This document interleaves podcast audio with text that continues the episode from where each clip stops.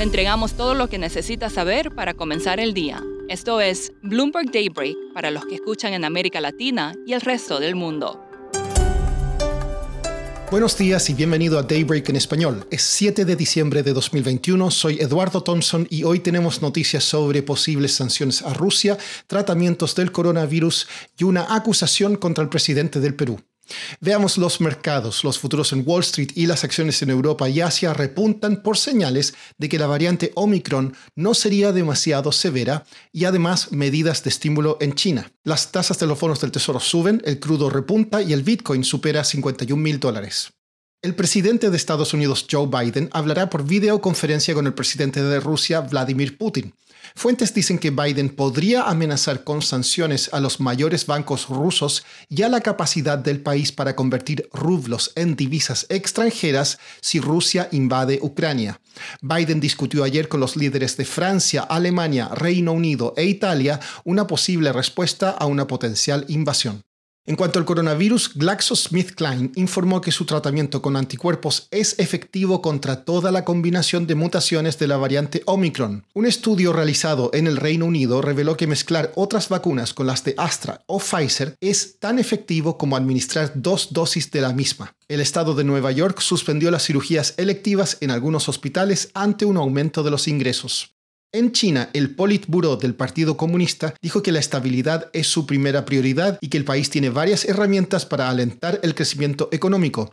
Ayer el Banco Central de ese país recortó los requisitos de reserva de los bancos para inyectar liquidez al mercado.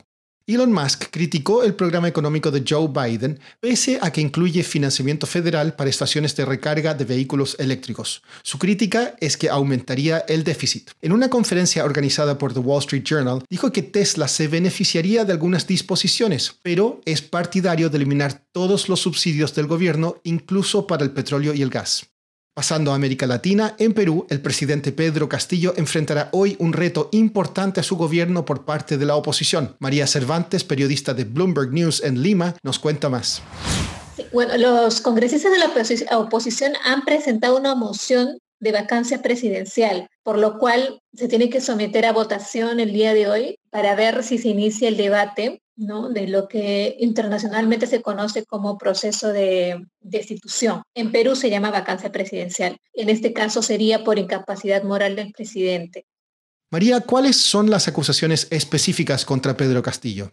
A Castillo se le acusa de ser incapaz moral por diversos sucesos que han ocurrido en su corto mandato, como algunos nombramientos en ministerios, algunos escándalos que se han producido con, con su secretario al que le encontraron 20 mil dólares en, en un baño de Palacio de Gobierno, algunos nombramientos que se han hecho en las Fuerzas Armadas. La incapacidad moral te permite, pues, a, los congresistas, les permite a los congresistas declararlo incapaz moral por cualquier razón, en realidad, lo que ellos consideren incapacidad moral, pues si tienen los votos, puede salir adelante. Necesitan 52 votos para aprobar esta moción, con lo cual se iniciaría ya el debate. ¿Están los votos para la destitución de Castillo más adelante en este proceso? Cuando inició este proceso no, no tenían los votos, los partidos conservadores no tienen los 52 votos, pero a medida que ha salido a la luz ciertos escándalos, algunos congresistas se han sumado. Por ahora están cerca de los 52 votos, pero a raíz de este, de, el lunes Vladimir Cerrón, el líder de Perú Libre, anunció su apoyo total al presidente y anunció que está en contra de cualquier moción de vacancia presidencial. Por lo que si incluso el día de hoy llegan a tener los 52 votos para iniciar el debate, es muy difícil que lleguen a tener los 87 que se requieren para declararlo incapaz moral.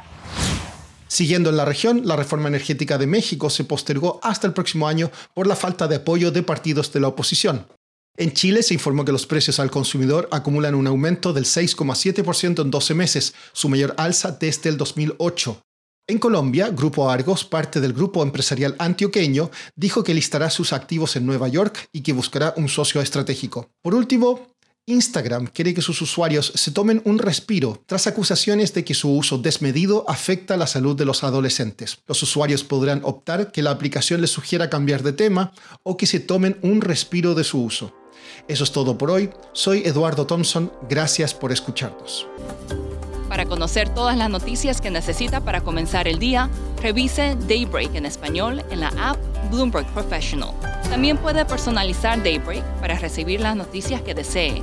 Eso es todo por hoy. Sintonice mañana Bloomberg Daybreak